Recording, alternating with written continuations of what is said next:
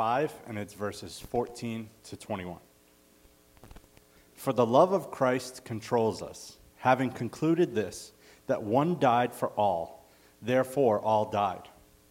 And he died for all so that they might live, so that they who might so that they who live might no longer live for themselves, but for him who died and rose again on their behalf. Therefore, from now on, we recognize no one according to the flesh. Even though we have known Christ according to the flesh, yet now we know him in this way no longer. Therefore, if anyone is in Christ, he is a new creature. The old things passed away. Behold, new things have come. Now, all these things are from God, who reconciled us to himself through Christ and gave us the ministry of reconciliation, namely, that God was in Christ reconciling the world to himself, not counting their trespasses against them. And he has committed to us the word of reconciliation. Therefore, we are ambassadors for Christ, as though God were making an appeal through us. We beg you on behalf of Christ, be reconciled to God. He made him who knew no sin to be sin on our behalf, so that we might become the righteousness of God in him. This is the word of God. Please join me in prayer. God, we are so grateful that you sent your son, Jesus Christ, 2,000 years ago, Lord. We're grateful that you had a plan in mind. God, I pray this morning that you would fill Pastor Kyle with your Holy Spirit, that you would speak through him, God, and that we would all walk out this morning knowing you more. It's in your name that we pray. Amen. Please be seated. Thank you. Well, before I get started this morning, welcome. Thank you all for being here. Um, I did want to let you know some of some of you might be aware that I hope this is okay that I'm saying this, um, but we had a little surprise for someone this morning that many of you know about. Okay, I can't say what it is. Um, so if you don't know about it, I'm sorry. Um, the object of our surprise is sick. so the surprise is next week. Okay. So if you know what I'm talking about, just do this. Yeah. Okay. Give me a wink okay? Um, come here next week and we'll do it then, okay? Um, it's still a surprise, so, so hush hush, okay? Um, I do want to let you know, too, I forgot to slip this into our, our announcements, but we're doing our annual outreach trunk or treat events on October 19th. And there is a sign up in the back. We have a lot of fun, and basically the reason we do this is because we want to get to know our neighbors, um, people who maybe having maybe be a little bit intim- intimidated to come to church. This is just a fun event where we can share um, our lives with them, show them we're not nuts, right? Um, well, at least some of us. And it's just a lot of fun. We get to give back to the community and meet people and share Bibles with them. But we need help. Um, we need a lot of cars, actually, uh, usually about 15 cars we're hope, we hope for.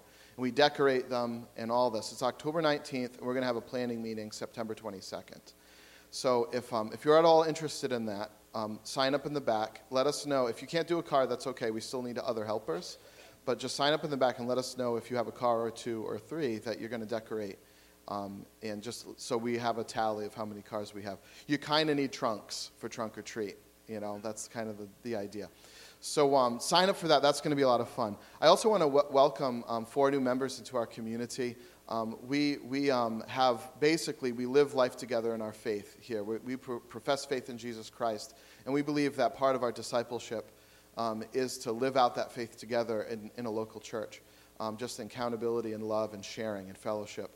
So I just wanted to welcome um, Jay and Christina Hopkins, Mike Asselin, and Ju- Julie Gazard um, into our membership here at our church. So thank you. Give them a round of applause.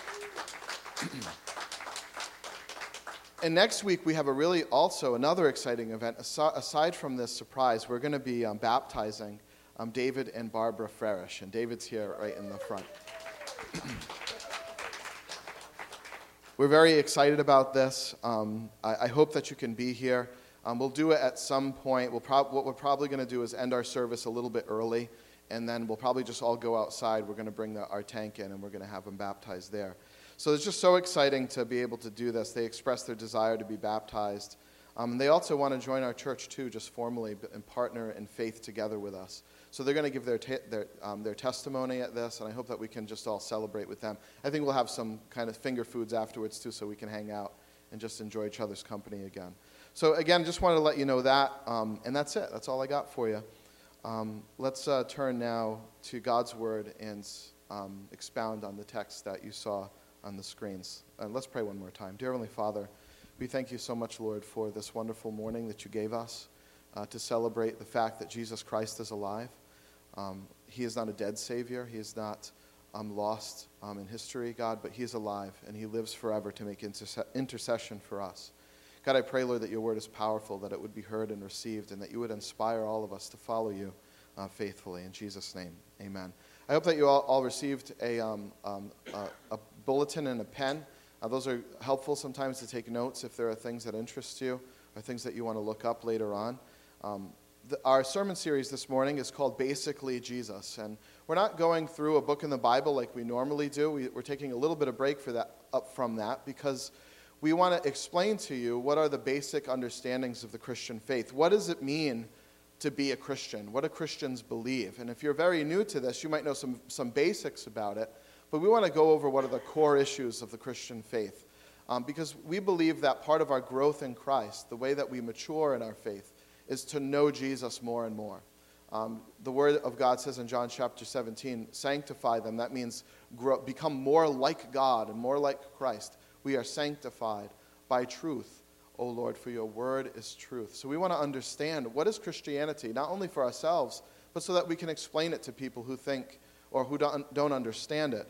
So this is a great opportunity to do that. If this is your first or second time, you can go online and catch up because we've been in, in this for four to five weeks now. You can see the sermons that we've done in the past and look those up online under the sermon section.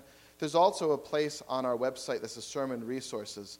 I only can talk so much about each issue that we're presenting, each like core doctrine that we're, that we're presenting on a Sunday morning. There's so much more to say um, and um, things to talk about, but I'm really trying to keep this brief so that we can don't not miss the forest for the trees, so to speak. But if you're interested you want to learn more, go to that resources section, and there's a whole slew of really good resources that I've provided that you can just kind of click on and purchase if you're interested, okay? Um, so this morning, we're talking about one of the most central issues of the Christian faith, and that is the issue of rescue. To be a Christian is to believe that we have been rescued by God through Christ. It's the most basic and most fundamental principle of Christianity. It's more than just the fact that we believe in God, that we pray to Him, that He can make our lives happier. It includes all those things, but it includes something so much more important, and this is the core of Christianity that we were sinners, separate from God, rescued by Jesus Christ through faith. Okay? It's a core issue of that we don't save ourselves is a core issue. So this morning I want to consider we're going to do this in two parts, this week and next week, because there's a lot to say. This week I want to talk about our rescue as accomplished by the work of Christ at the cross. So this morning, we're going to consider Jesus' part in rescuing us, and we want to answer the question why did Christ die? What was his death all about? Next week, we want to see the manward part, the human part. In other words, what's, what part do I play in this? That is the work of Christ in us to bring us to himself. So we're going to talk about why did Christ die this week and next, next week, what do I need to do about it? That's, that's the basic idea this week and next week. And I hope that you can join us for both weeks. Obviously, you're here this week, so you got one down. Um, there's an author that I pointed out in our resources. His name's Paul Little, writes a wonderful little book called Know What You Believe. Okay? And there's another book that he is called Know Why You Believe. Is there a God? Why is the Bible God's Word? It asks all these questions. But know what you believe is doing something very similar that I'm doing this morning. What is Christianity? What are the basics of it? He points out in his book, he says, the cross of Christ, the cross of Jesus Christ, has been called by many the central fact of human history. Now, that's a bold claim, but hopefully we'll understand by the end of the sermon why we believe that's true. It's come to symbolize the Christian faith in general, right? We, we understand that the cross when it's erected, usually is a reference to Christianity. We put it in our churches, right? It's behind me right now. we tattoo it onto our arms and our bodies, don't we? We do, we wear it around our necks, maybe on our fingers. Right? It's, it's become a symbol um, for many who are in the faith of the work of Christ, and unfortunately for many in our culture, it's, it's mere decoration. Um, how many people have ever been to like a national um, burial ground for fallen soldiers? The site is awe inspiring, and you can see one of these on the screen here where you just get a bird's eye view, and these crosses are shadowing the graves of many fallen heroes. It's the symbol of heroism and life, isn't it? Um, we've come to know and respect the cross in many different contexts in our culture. And what, so we got to ask the question what is so special about Jesus? And why do we take all these pains to remember his death, to remember, to, to remember him? Why is he on our lips? Why do we st- still meet to talk about him and remember him? And I, I want to suggest to you this morning that it's not just because of his miraculous birth, as wonderful as that was, that he was born of a virgin. It's not just because of his profound wisdom. And who could forget the Beatitudes? Blessed are those who trust, right? The, all the blesseds that he taught us in the Beatitudes. It's not just because of his profound wisdom or his incredible displays of compassion or power in his miracles. The, the reason that we remember Christ is not because of those things. The reason that re- we remember Christ is because of the cross. That's the only reason we're talking about him this morning, 2,000 years later. You see, there are many people that have less, left us profound wisdom, and there are some people in this world that maybe know their names and talk about them, and they're meaningful. But n- not to the magnitude of Christ and the way that people consider him and think about him. And I believe that this is because, very simply, of what he did at the cross. That's what changes everything. That's what is so meaningful to us about our faith his death. And it's simply for this reason it's because at the cross, God closed the gap of separation between fallen and sinful humanity and a holy God. He saved us, in other words. He created us to live for and love Him our sin cast us out of his presence, and that's why we're all confused and insecure and searching for meaning. But the cross forgives sin and restores the relationship with God and provides for us everything that we've been looking for this whole time in our lives. Isn't that great? The cross does that. Now, I know the resurrection does that too, but the cross is central to our redemption and to our salvation. Christ said this himself The Son of Man came why? To heal the sick, to speak kindness. No, he didn't say that. He said, The Son of Man came to seek and to save that which was lost in Luke chapter 9, verse 10. The Son of Man, he said, did not come to be served, but to give his life as a ransom for many. You see, friends, in Christ's coming, that is to seek and to save the lost, the way he seeks them and saves them is by giving his life for them at the cross. That's the words of Christ. At the cross, God does for us what we cannot do for ourselves. That is the unabashed message of Christianity throughout the ages that we are desperately lost and we cannot do anything about it. We cannot be good enough. We can't go to church enough. We can't give enough, enough money away. We cannot save ourselves. We can't do it. Many have tried, all have failed, including myself. Christianity teaches simply this that at the cross of Christ, Jesus does for us what we could not do for ourselves. He does it. And Christianity is simply believing, trusting, leaning on the work of Christ instead of our own work. That's the cross of Christ. It's what makes Christianity so radical and so different. It's the way sinners are forgiven and brought back into the purpose of their existence and the source of their peace.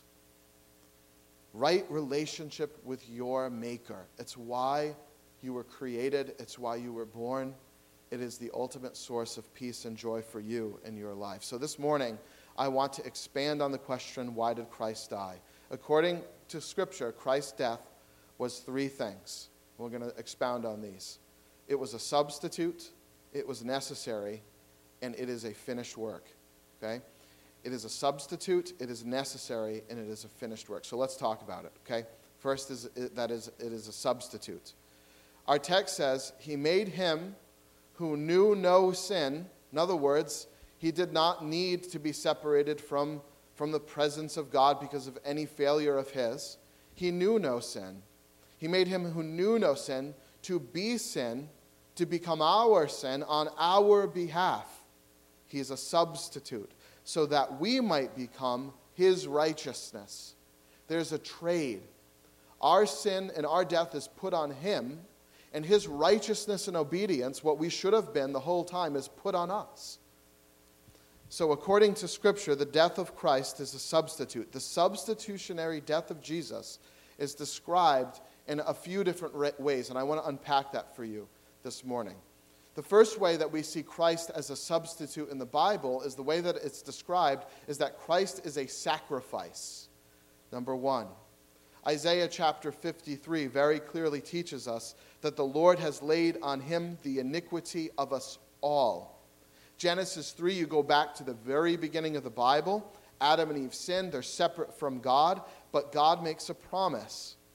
He, it's the first place that God promises that a Savior is going to come and be a sacrifice. In other words, die for us in our place.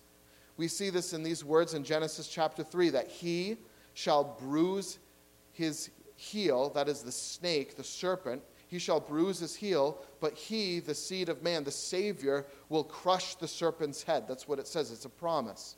So, what does this mean? It means very simply that the Savior is going to conquer the curse of sin, which is death, but it's going to cost him his life. It will bruise his heel. That's the figure of speech. It's going to cost him his life. His heel is bruised but he takes the sting of death by crushing its head, conquering it. Does that make sense? So Jesus said, watch this beautifully, John chapter 5, all of these scriptures are about me. So when you read in Isaiah 53 about the one who will have all of our sins laid on him, that lamb, that sacrifice, and in, in, Genesis chapter 3, the one who's going to have his heel bruised by conquering death for us, Jesus said, These scriptures are about me. They're not about you. You're not the one that conquers it. I'm the substitute. I'm the sacrifice. I'm the fill in. I do for you what you can't do for yourself. And in Hebrews chapter 10, verse 12, when Jesus had offered for all time one sacrifice, not many, he sat down at the right hand of God. So Jesus is the fulfillment of these promises. You remember in Genesis chapter 3 in the Old Testament, God promises Abraham that a seed would come, be the seed to conquer death, and this is Christ. That he would be a blessing to all humanity. And in, in, in our text in 2 Corinthians 5, how does he bless us? He blesses us by giving us his righteousness and therefore reconciling us with God so that we can be with him again. You see? He takes the sting, the curse of sin and death, and he blesses us with his righteousness. That's that substitute, a transfer. So the Old Testament, you know, describes the sacrificial system. Did you know about that? Over and over again, if you've ever read the Old Testament, you see animals being sacrificed to God. You know, this begins sort of at Passover. And if you remember, Passover is that place where the children of Israel were delivered from the angel of death. Right? The angel of death was going to come into Israel and Egypt and take the firstborn. And this is all figurative, how we all stand under the curse of death. But who was delivered that day from the angel of death? Well, anyone God instructed Moses, Tell the children of Israel and Egypt, by the way, to spread the blood of a sacrifice over your doorposts, and when the angel of death sees it, he will pass over it. That's where we get the word Passover from. In other words, the sacrifice, the death of the lamb, is a substitute for what those inside deserve. So the judgment passes over those inside, those sheltered, safe under the refuge of the blood of the sacrifice. You see where this is going? You see, friends, this Old Testament sacrificial system all points to a greater and better sacrifice. We're told all over the Bible in various ways the Old, in the Old Testament, the Israelites were instructed to perform these sacrifices. The first five books of the Bible, Genesis through Revel, uh, excuse me, Exodus through Revelation, hinted at in Genesis, talks about how to do these sacrifices in a temple, right? So all of the subsequent sacrifices made in this tent had this imagery, had sim- similar imagery of the Passover. Friends, it says simply this because our sins have separated us from God, it leaves us under the curse of death and an endless search for meaning. You can read this in Isaiah chapter 59, verse 2. The Israelites, because of this, were instructed to symbolize this separation by making a tent, a tabernacle, a temple. And God would rest in a certain place, an, an inner tent of this bigger tent. And no one was allowed in there. A, a, um, a veil was put up that only the priests could enter into. So here the, in this tent is there's this picture of God being separate from us. He was never supposed to be separate from us. We were supposed to have kind, loving, compassionate relationship with him, but we're cut off now and we're insecure, desperately trying to find the meaning to our lives, that connection back. But because that veil has separated us from God, the high priest, because he was under sin, would need to make a sacrifice before he could enter into the holy presence of God. Because if he entered into if sin would enter into the holy presence of God, he would be judged with death. So he would have to make a sacrifice. Well, uh, uh, so, and he would go, this priest would go into the presence of God with this sacrifice, representing all of the nation of Israel, so that their sins would be forgiven, so that they could approach God and have his blessing and have his presence. Well, you know what the New Testament says about Christ in Hebrews? That Jesus is the perfect high priest that entered God's presence, the heavenly temple, with his own blood. He's the priest and the lamb. Isn't that incredible? He's the priest in that he represents his people who have had faith in him, and he is the lamb who presents his own blood as an atonement, a, a, a satisfaction for our sin. Isn't that incredible? So in Jesus, in Hebrews chapter 10, it says this the law is a shadow of the good things that are coming. And it means here the law, the Old Testament sacrificial system, right? These are a shadow of the good things that have come, not the realities themselves. For this reason, it can never, by the same sacrifices repeated endlessly year after year, make perfect those who draw near. Do you see what it's saying? It's saying that the, high, the human high priest would have to continually make this sacrifice because it cannot make us perfect.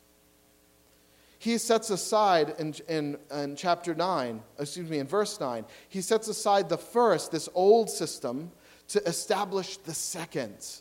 And by that will, we have been made holy through the sacrifice of the body of Jesus Christ once for all. Day after day, the priest offers the same sacrifice, which cannot take away sin. But when this priest, Jesus, had offered for all time one sacrifice for sins, he sat down at the right hand of God. Do you see what's happening here?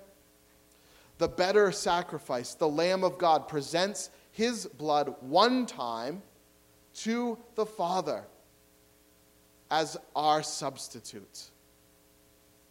You see, Christ is a substitute for us as a sacrifice. And number two, you know what this means? This is beautiful. He is our reconciliation with God, number two.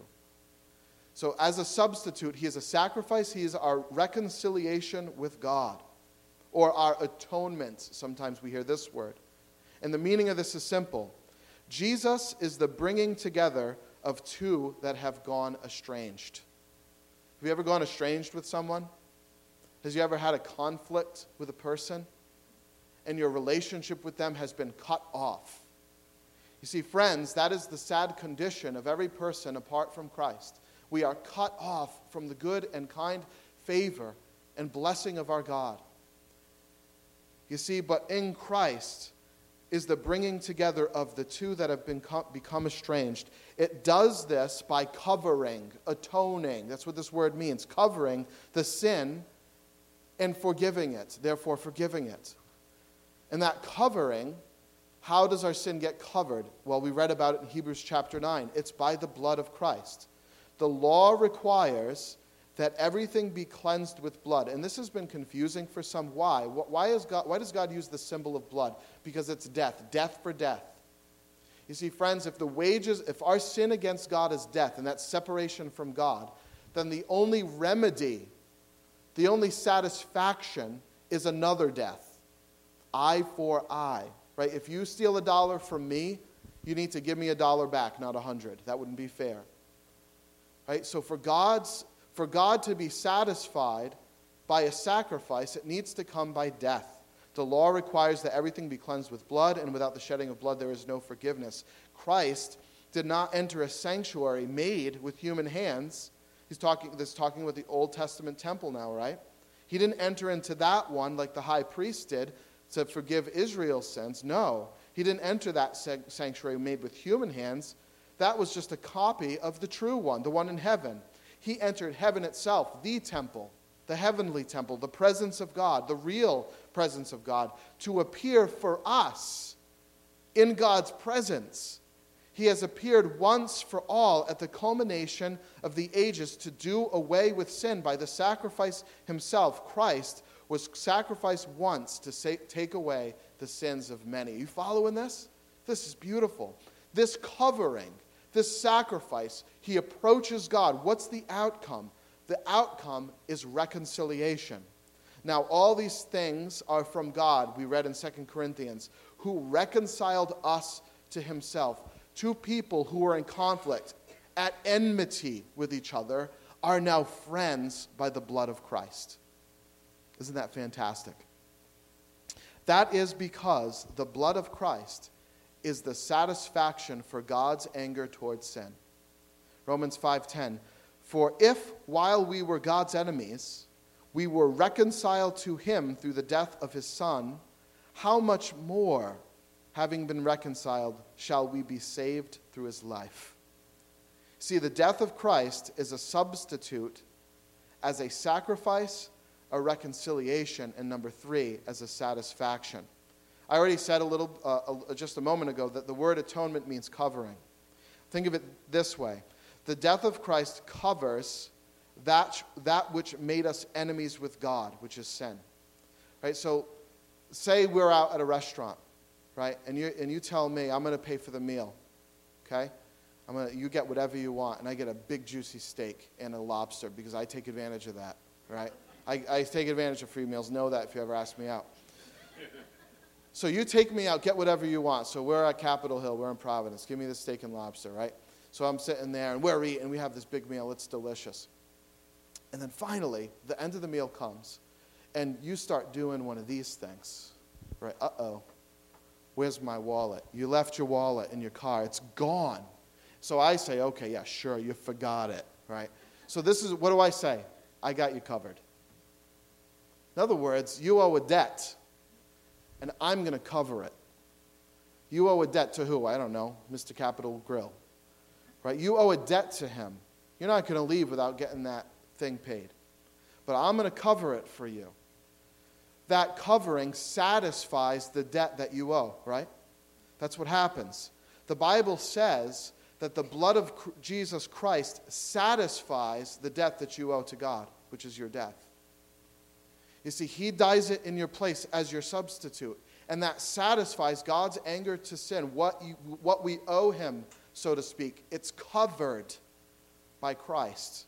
And number three, this is, this is another way to look at it Uh, that Jesus is our substitute as a sacrifice, reconciliation, satisfaction, and as a ransom price for our redemption. That means to be set free. The word redemption means to be set free. You see, there were slaves in this, in this world that they lived in, and to be redeemed would, would mean that someone purchased you out of slavery, so you're free. The, the price that you owe, it was called a ransom. So if, someone paid the ransom price for you, it would mean that you were redeemed from slavery. Well, Scripture says that we're a slave to sin, separate from God.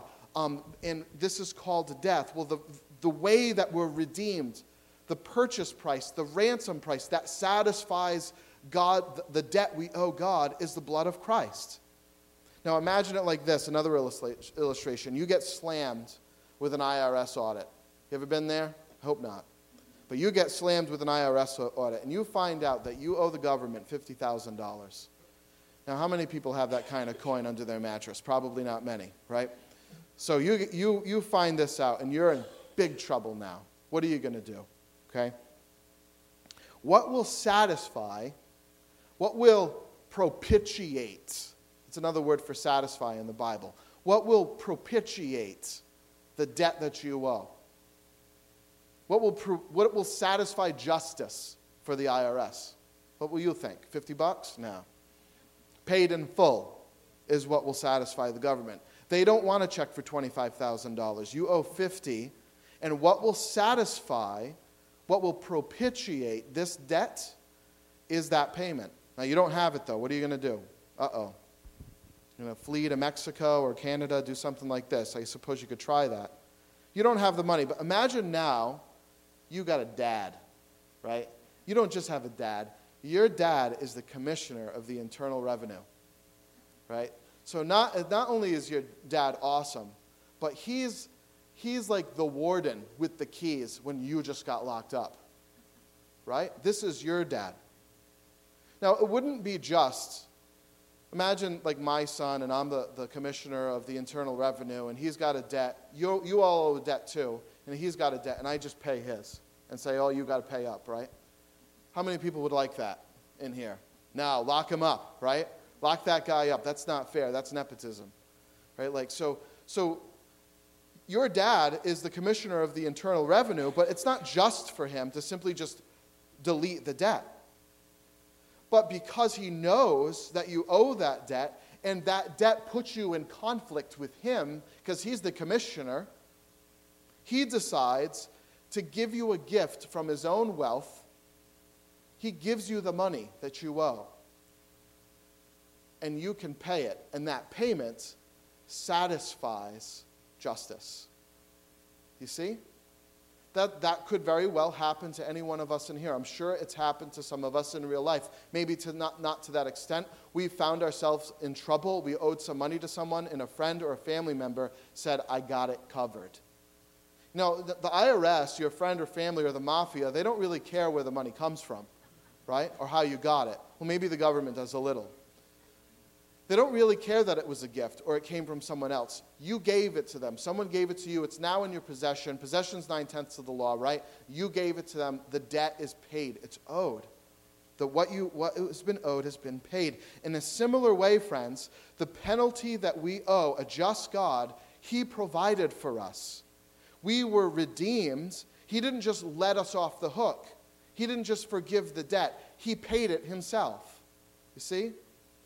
We were redeemed according to 1 Peter chapter 1, ransomed not with perishable things like silver or gold, but with the precious blood of Jesus Christ. Do you see now the importance, the impact, the, the, the purpose of Christ's death on the cross? So the death of Christ then is a substitute it is an acceptable sacrifice for sin. It is the reconciliation of two that are, were at enmity with each other. It satisfies, it propitiates the debt owed, in that it's the ransom price to release sinners from slavery, to redeem them. The price of redemption is the ransom of the blood of Christ. Oh, isn't that great news? I hope I didn't lose you all. If you're a little confused, listen to this again because this is good stuff. And I'm not saying it, I'm not saying that because I'm saying it. This is God's word. This is what Jesus has done for us. This is the gospel. So, number one, the work of Christ is the substitute. Number two, it's necessary. Let me explain to you what I mean here. The death of Christ for sin is necessary for several reasons, for three, okay? Because all are sinners separate from God, number one. Number two, because God cannot simply overlook sin. We've said some of this already, but I'm going to expound. Because all our sin are separate from God, number one. Number two, because God cannot simply overlook sin. And number three, because there is no other sacrifice that will satisfy God's justice. There's no other payments that we can look to. So let's unpack this. Number one, all are sinners separate from God. The reason that the death of Christ is necessary is because we are all sinners. It's, all, it's necessary for all of us to be saved. We all need a Savior. There is not an exception that has ever lived or ever been. Scripture abounds in its clear and unprejudiced outlook on the human condition. All have sinned and fallen short of the glory of God in Romans chapter 3, and the wages of sin is death in Romans chapter 6, separation from God. All of us have gone astray. Isaiah chapter 53. But he, he has laid on him the iniquity of us all. Habakkuk chapter 1, verse 13 God cannot tolerate sin, it cannot be in his presence. It says, Your eyes are too pure to look on evil. You cannot tolerate wrongdoing. Friends, if he could tolerate it, then it would never be settled. And none of us want that. None of us want to live in a world where it's okay, where injustices exist. We want a God that settles them, don't we? So, for this reason, God can't simply overlook sin. That was our second point. Because God is holy, his nature cannot allow anything that stands in opposition to who he is. It must be removed or paid for.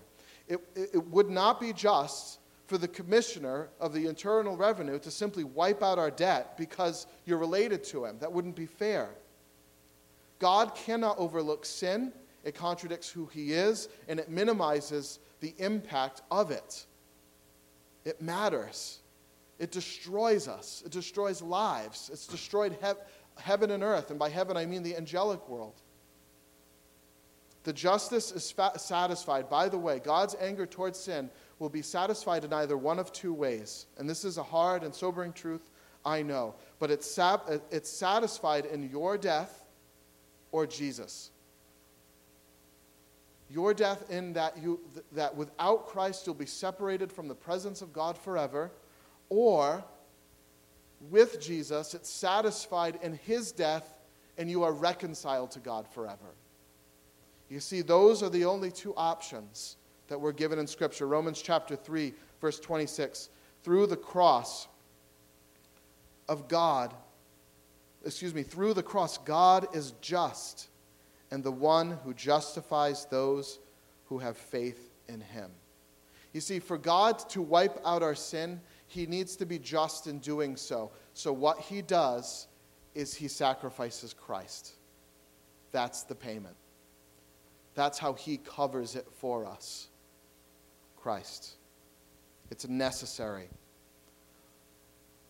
So, all are sinners. It's necessary because all are sinners separate from God. It's necessary, number two, because God cannot simply overlook sin. And number three, because there is no other sacrifice that will satisfy God's justice. You say, okay, is Jesus just uh, like one payment among many that God will be satisfied by?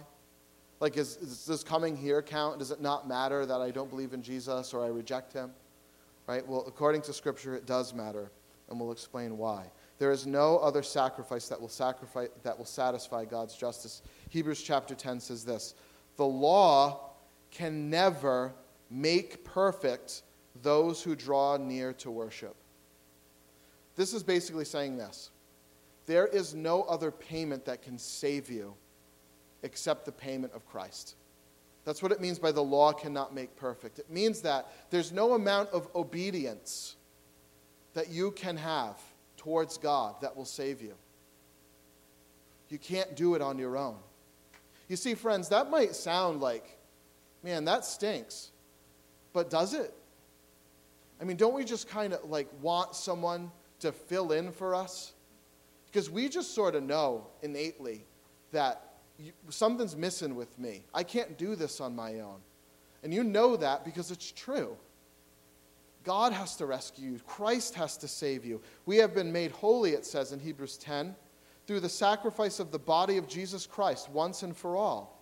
Day after day, priests try this. They offer the same sacrifices, but they can't take away sin. And friends, you come day after day, you go to work, it can't take away sin. Day after day, you love your kids, it can't take away sin. Week after week or month after month, you come to church, it, it can't remove it from you. You see, there is only one payment, one satisfaction for your sin and mine, and that is the death of Jesus Christ. So, our job, very simply, is to lean on Him, to trust Him for it, that He'll save us. The only satisfaction of God's justice to save sinners is the death of Jesus Christ. It's not an animal sacrifice, it's not your works in Ephesians chapter 2, and there is no other God that can do it for you. Other sacrifices cannot make you perfect, forgive your sin, they are not acceptable to God. And that's why in Scripture it repeatedly teaches us, such as in Acts chapter 4, that there is salvation in no other name except the name of Jesus Christ. In John chapter 3, they are condemned already because they have not believed in the name of Jesus Christ. Why? If there was another avenue to be rescued, we could go after that, right? We could try that route. But according to Scripture, there's only one route. I am the way, the truth, and the life. No one comes to the Father except through me. He is the blood, the sacrifice, the payment, the ransom that you need. If you believe it's found in you, you'll only fi- find one end to your life, and that is separation from God. But it is so unnecessary. The Bible says that God loves you so much that you don't have to stay there, that you just come to Him, that you surrender your life. You say yes to God and you trust in Christ. It's as simple as that to trust in another sacrifice, to be reunited, reconciled with your God. And finally, oh, and this is great news the work of Christ is a substitute, it is a necessary, and finally, it is a finished work. It's done, it's complete. And friends, if it's complete, if it's done, if the work necessary to save us is accomplished, that means that my work isn't contributing to it. So it also means, do the math with me, to trust in the work that's done, if it's done, brings me the assurance of eternal life. In other words, if it's not done, if I have to do it, then I can't really know that I'll be saved. But if it is done by someone else and it's finished, if it's completed, then I can know.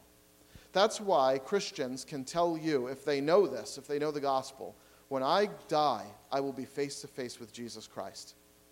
Because the work of redemption is finished. The payment has been paid, it's done. And the Bible promises my salvation consequently. To trust in Christ will of necessity save you. Isn't that great?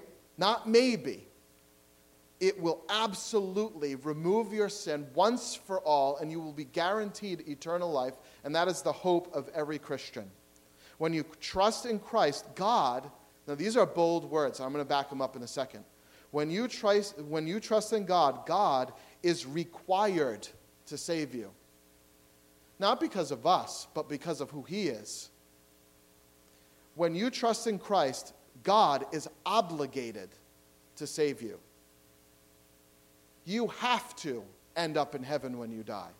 And let me explain to you why. Hebrews chapter 2. When Jesus had offered for all time one sacrifice, he sat down at the right hand of God. The work is, is finished. He sat down. He offered it once, not many times. And then in Hebrews 9, he didn't enter, nor did he enter heaven to offer himself again and again, the way the high priest did in the Old Testament, in the holy place, with the blood of a lamb.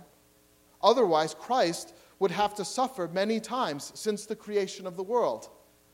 He would, because we keep on sinning, don't we? We keep on losing it. We don't get it. So if it didn't work once, he's going to have to do it again and again. Does that make sense?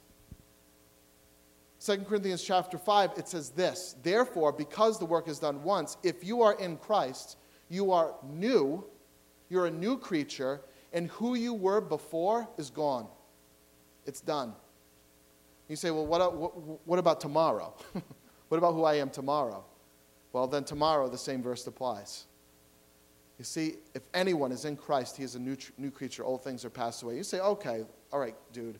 This is more next week, but I'm going to introduce it to you now. What, what's to keep me from just doing whatever the heck I want then?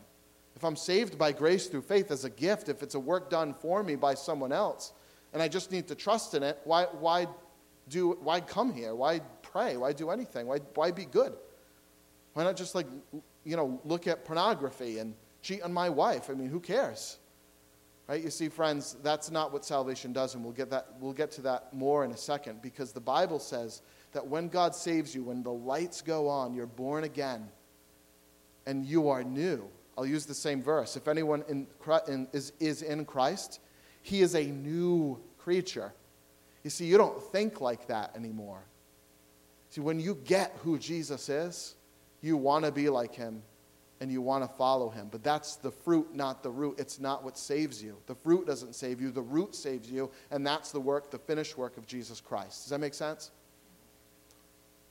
The one time sacrifice is the payment price, and to be in Christ is to have assurance of eternal life. The debt is paid, and it doesn't need to be paid again and again. The death of Christ is an actual and one time payment and that is to say, it is a free gift.